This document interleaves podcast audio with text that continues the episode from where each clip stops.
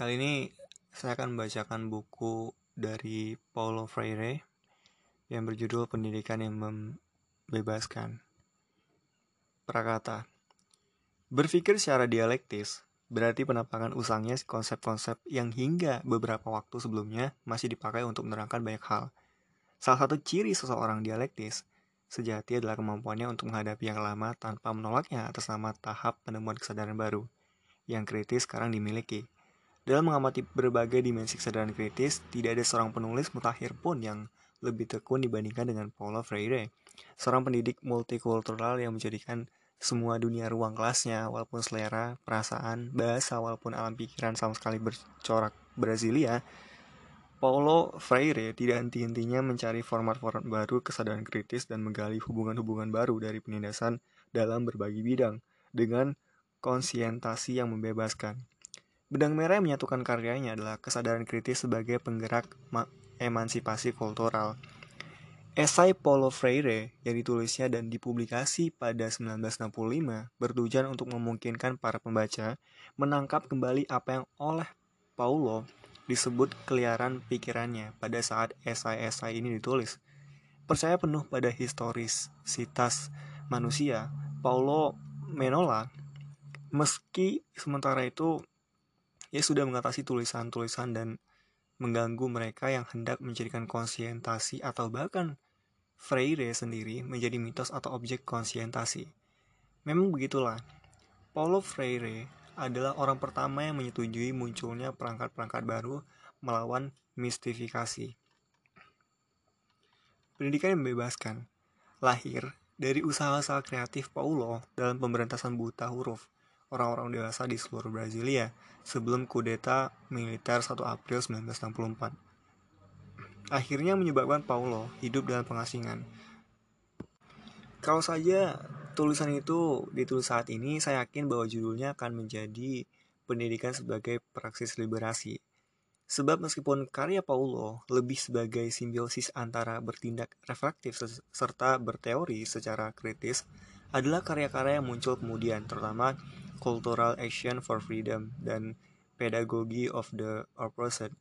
Begitu juga pikiran Paulo mengenai kebebasan senantiasa bergerak dinamis dan berakar pada proses sejarah yang mana kaum tertindas terus-menerus mengektroyeksikan istilah Paulo, kesadaran budak yang diintroyeksikan oleh kaum penindasan ke dalam inti kesadaran kaum tertindas. Pada tahun-tahun terakhir ini, Paulo semakin meningkatkan perhatian khusus di penindasan yang berkedok kebebasan demokratis atau kebebasan warga negara. Seiring dengan itu, Paulo sekarang menganggap kebebasan baik sebagai kegiatan dinamis maupun perbuatan parsial dari mereka yang terlihat dalam pendidikan dialogis, bagi pembaca pendidikan yang membebaskan akan menemukan komponen-komponen dasar dari metode pemberantasan buta huruf menurut Paulo. Unsur-unsur itu adalah yang pertama, sebagai pengamat yang berpartisipasi para pendidik mendengarkan kosakata rakyat. Yang kedua, dalam tugas sulit mencari kata-kata generatif itu, ada dua hal yang perlu dipertimbangkan. Yang pertama kekayaan, silabik, dan, dan tingkat keterlibatannya dalam pengalaman. Yang ketiga, kodifikasi pertama atas kata-kata itu ke dalam gambar-gambar visual yang dapat menggugah kesadaran petani yang semula tenggelam dalam kebudayaan bisu menjadi bangkit sebagai kesadaran yang menciptakan kebudayaannya sendiri. Yang keempat, dekodifikasi oleh lingkaran kebudayaan yang didampingi oleh koordinator yang tak menonjolkan diri, tidak bertindak sebagai guru seperti biasanya, melainkan pendidik terdidik dalam dialog dengan terdidik pendidik, yang pleh para pendidik formal terlampau sering dianggap penerima pengetahuan secara pasif. Yang terakhir, kodifikasi baru yang kreatif, yang secara eksplisit kritis dan terarah kepada aksi, di mana mereka yang sebelumnya buta huruf kini mulai menolak dijadikan objek semata-mata dalam alam dan sejarah masyarakat dan berusaha untuk menjadi subjek atas diri sendiri. Sekarang mereka melihat penyebab buta huruf adalah hasil perbuatan kultural kaum yang menindas mereka. Inilah kesempatan pertama mereka membebaskan kata-kata tertulis yang selama ini oleh kaum penindas dipenjarakan dalam kota ajaib para ahli masa kini yang menunjang kebudayaan bisu. Kita akan teringat Levi Strauss ketika ia mengupas rakyat terbelakang mengalami kekaguman luar biasa, hampir-hampir religius ketika menghadapi orang-orang yang menguasai baca tulis. Pendidikan bagi Paulo adalah praktek pembebasan, karena ia membebaskan pendidik bukan hanya terdidik saja dari perbudakan ganda berupa kebisuan dan monolog. Kedua dibebaskan ketika mereka mulai belajar, yang satu mulai menganggap diri mereka cukup berharga, biarpun buta huruf, miskin dan tak menguasai teknologi, dan yang lain belajar berdialog meski masih saja dibayang-bayangi oleh peranan pendidik sebagaimana pada umumnya digambarkan.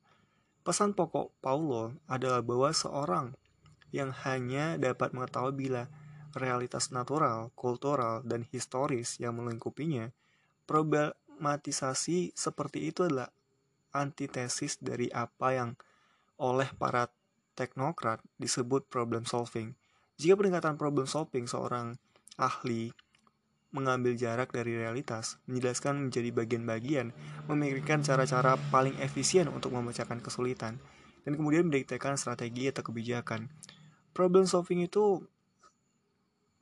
yang semacam itu, menurut Paulo memarginalkan manusia sebagai totalitas dengan menjabarkannya semata-mata kepada dimensi-dimensi yang dapat diperlakukan apa saja seakan-akan hanya problem-problem yang harus dipecahkan.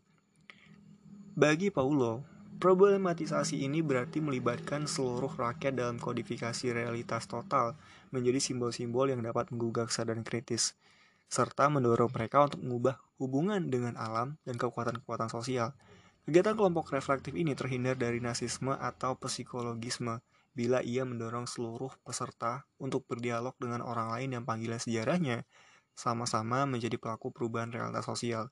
Dengan begitu banyak rakyat tidak menjadi objek, melainkan subjek dari sejarah mereka sendiri. Bahasa seperti itu sering kali barangkali dirasakan terlalu prometen bagi mereka yang mengkhawatirkan malapetaka ekologis atau bagi mereka yang mau menghidupkan lagi cara-cara kontemplatif Zen, Tao, atau Sufi untuk mengkoreksi kebudayaan barat yang overaktif. Tetapi Paulo bukanlah seseorang yang sekedar etnosentris, naif. Ia tahu bahwa aksi tanpa refleksi kritis dan tanpa kontemplasi, tanpa pamrih, adalah aktivisme yang berbahaya. Di pihak lain, Paulo berpendapat bahwa teori introspeksi tanpa tindakan sosial kolektif adalah idealisme atau wishful thinking yang bersifat melarikan diri. Menurut Paulo, teori sejati hanya dapat disarikan dari beberapa praksis yang berakar dalam perjalanan sejarah, Inilah alasan mengapa Freire tidak dapat dianggap teoretikus revolusi sosial di Amerika Serikat, walaupun banyak pendengarnya tanpa secara sadar mencoba memberikan peran itu kepadanya. Hanya mereka yang secara historis hanya dalam bentuk-bentuk penindasan yang rumit dapat mengenali perwujudan-perwujudan dari kebudayaan bisu di masyarakat itu.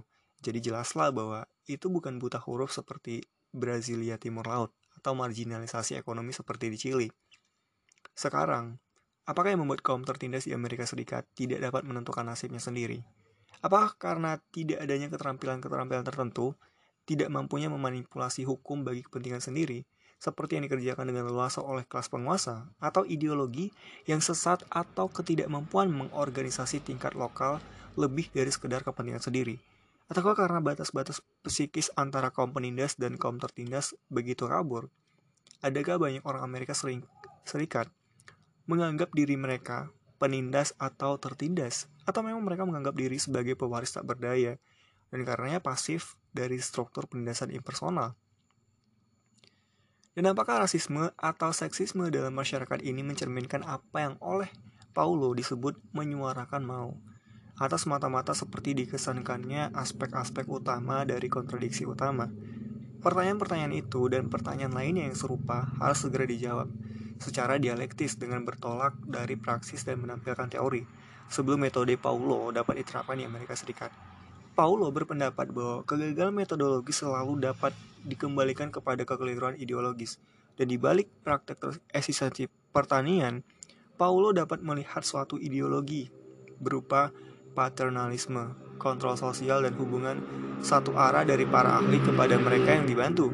Padahal, bila orang menggunakan metode yang mendorong dialog dan resiprositas atau hubungan dua arah, maka pertama-tama ia harus memeluk ideologi, persamaan derajat manusia, penghapusan privilege, dan bentuk-bentuk kepemimpinan non-elitis yang meskipun menuntut kualifikasi tertentu namun tidak bersifat melestarikannya. Di dalam menolak bahasa dan praktek ekstensionisme, Paulo justru tidak menolak perlunya membawa teknologi maupun keterampilan pertanian kepada para petani. Tetapi Paulo menuntut agar mereka yang membawa pengetahuan itu untuk ikut melibatkan diri dalam dialog bersama dengan para petani untuk mempelajari bagaimana menerapkan pengetahuan mereka yang sifatnya parsial itu kepada totalitas di situasi pedesaan yang dijadikan masalah dialog. Satu penilaian yang dikemukakan Paulo tanpa ragu-ragu bahwa tidak ada bantuan dapat dibenarkan, istilah seperti donor dan tak diberi peluang, seperti apa pun alasan ini, eksistensi atau komunikasi untuk para pembaca mungkin akan terdengar sebagai suatu serangan radikal bagi politik bantuan luar negeri Amerika Serikat dan penanganan masalah kemiskinan dalam negerinya. Penjelasan mengenai sifat menindas dari semua bentuk hubungan satu arah ini di sisi lain, Paulo menutup mata terhadap kesulitan-kesulitan yang dihadapi oleh para pendidik di desa-desa. Menurutnya, masalah utama yang dihadapi oleh setiap pelaku perubahan adalah bagaimana secara efisien mencapai hasil maksimum tanpa kehilangan batas waktu. Tidakkah dialog dan komunikasi akhirnya hanya membuang-buang waktu saja dan akibatnya menunda peningkatan produksi yang amat vital bagi pembangunan nasional? Memang sangat naif, kata Paulo. Bila kita tidak berusaha keras untuk meningkatkan produksi pertanian, tetapi peningkatan semacam itu haruslah berdasarkan diri pada hubungan real yang sangat mengikat petani dengan alamnya dan dengan keadaan kultural historisnya. Dari sudut pandang ini, waktu justru akan terbuang atau efisiensi pandangan ini atau efisiensi dikorbankan bila para petani hanya dilakukan oleh verbalisme kosong atau oleh aktivisme teknokratis. Dua hal yang menjadi musuh prak praksi sejati. Bagaimanapun, setiap saat yang dipakai untuk berdialog, untuk mempersiapkan para pria dan wanita bangkit dari ke keadaan tidur adalah salah satu untuk berhemat. Sebaliknya, walaupun secara selintas terlihat terjadi perubahan formal dalam objek-objek natural dan struktural struktur sosial, namun Seluruh waktu yang dipakai hilang secara sia-sia apabila subjek manusia tetap saja merasa tak berdaya seperti sebelumnya. Tujuan land reform sebagaimana semua pembangunan adalah mengubah manusia bukan hanya struktur semata-mata, perhatian Paulo kepada rakyat sangat terpusat sehingga dia mengesampingkan setiap kebijakan, program, atau proyek yang tidak berasal dari rakyat sungguh-sungguh. Ciri seorang pendidik sejati bukanlah persuasi, yang tak lain adalah bentuk terselubung dari propaganda, melainkan kemampuan berdialog dengan para terdidik dalam suatu hubungan dua arah. Dan eksistensi pedesaan gagal menjadi komunikasi sebab ia telah memperkosa ketimba ketimbal balikan dialektis. Seharusnya tak seorang pelaku perubahan ataupun teknikus punya hak untuk memaksakan pilihan-pilihan pribadinya kepada orang lain. Terakhir, ada dua cara bagi karya Paulo secara keseluruhan. Catatan pertama menyangkut visi utopian Freire. Utopian, utopianisme Paulo Freire bukan impian idealistis yang lahir dari pikiran ideologis yang diliputi oleh gagasan dialog dan kesadaran kritis. Tidak, utopia Paulo tumbuh dari keterlibatan praktis dalam perjuangan kaum tertindas. Sebaliknya, berteori bagi Paulo berarti membantu melepaskan diri dari bentuk-bentuk kesadaran naif karena itu, Paulo tak akan dianggap serius apabila hanya bicara tentang hasil-hasil jangka pendek belaka. Bagi kaum tertindas, di setiap masyarakat, tidak menemui kesulitan untuk mengakui suara mereka sebagai milik mereka. Untuk berusaha mengatasi kebudayaan bisu, mereka yang sungguh-sungguh tertindas tidak memiliki hak untuk gagal, untuk mengadakan percobaan. Oleh karena itu, mereka hanya tertarik sungguh-sungguh kepada gagasan-gagasan yang dapat dipraktekkan. Inilah alasan mendasar mengapa pendekatan Paulo dalam pendidikan, komunikasi, dan teknologi dapat dianggap serius. Ini tak berarti apa-apa tanpa diterapkan dan diperbarui dalam perjuangan masyarakat. Malah, hasil-hasil jangka pendek bisa saja mengecewakan sebab usaha semacam itu bisa melihat utopia kreatif hanya sebagai hal yang dapat hidup dalam realita politik dalam satu dunia yang ditandai oleh praksis penindasan. Komentar tentang gaya pribadi Paulo Freire sebagai pendidik, kini sudah berkali-kali ia mengunjungi Amerika Serikat dan berbicara kepada banyak orang. Orang tak lagi dapat memisahkan tulisan dengan pembicaraannya. Praktek pendidikannya sen sendiri merupakan bukti bahwa dialog memang mungkin, bahwa para pendidik dapat belajar bersama-sama dengan mereka yang dididik. Paulo tegas-tegas menolak memainkan peranan guru karismatis yang mengajarkan kebijaksanaan kepada mereka yang ingin memilikinya. Ia sendiri malah pernah berniat untuk menyatakan kematiannya sebagai pendidik, meminjam kata-kata Paulo sendiri. Bila ia menjumpai rekan dialog yang dapat menunjukkan sisa-sisa kenaifan dalam pikiran Paulo, hubungannya dengan orang lain, biarpun memang berharga dan patut dihargai secara aktif. Singkatnya, Paulo Freire adalah salah satu di antara jarang sekali orang yang senantiasa mendekatkan diri dengan mereka yang dijumpainya. Meningkatnya keakraban membiarkan bukan rasa segan, melainkan keinginan untuk menyimaknya dengan cara baru, dengan telinga yang lebih peka. Memahami Paulo akan membuat orang yang yakin bahwa pendidikan yang membebaskan dan komunikasi otentik sungguh-sungguh mungkin. thank you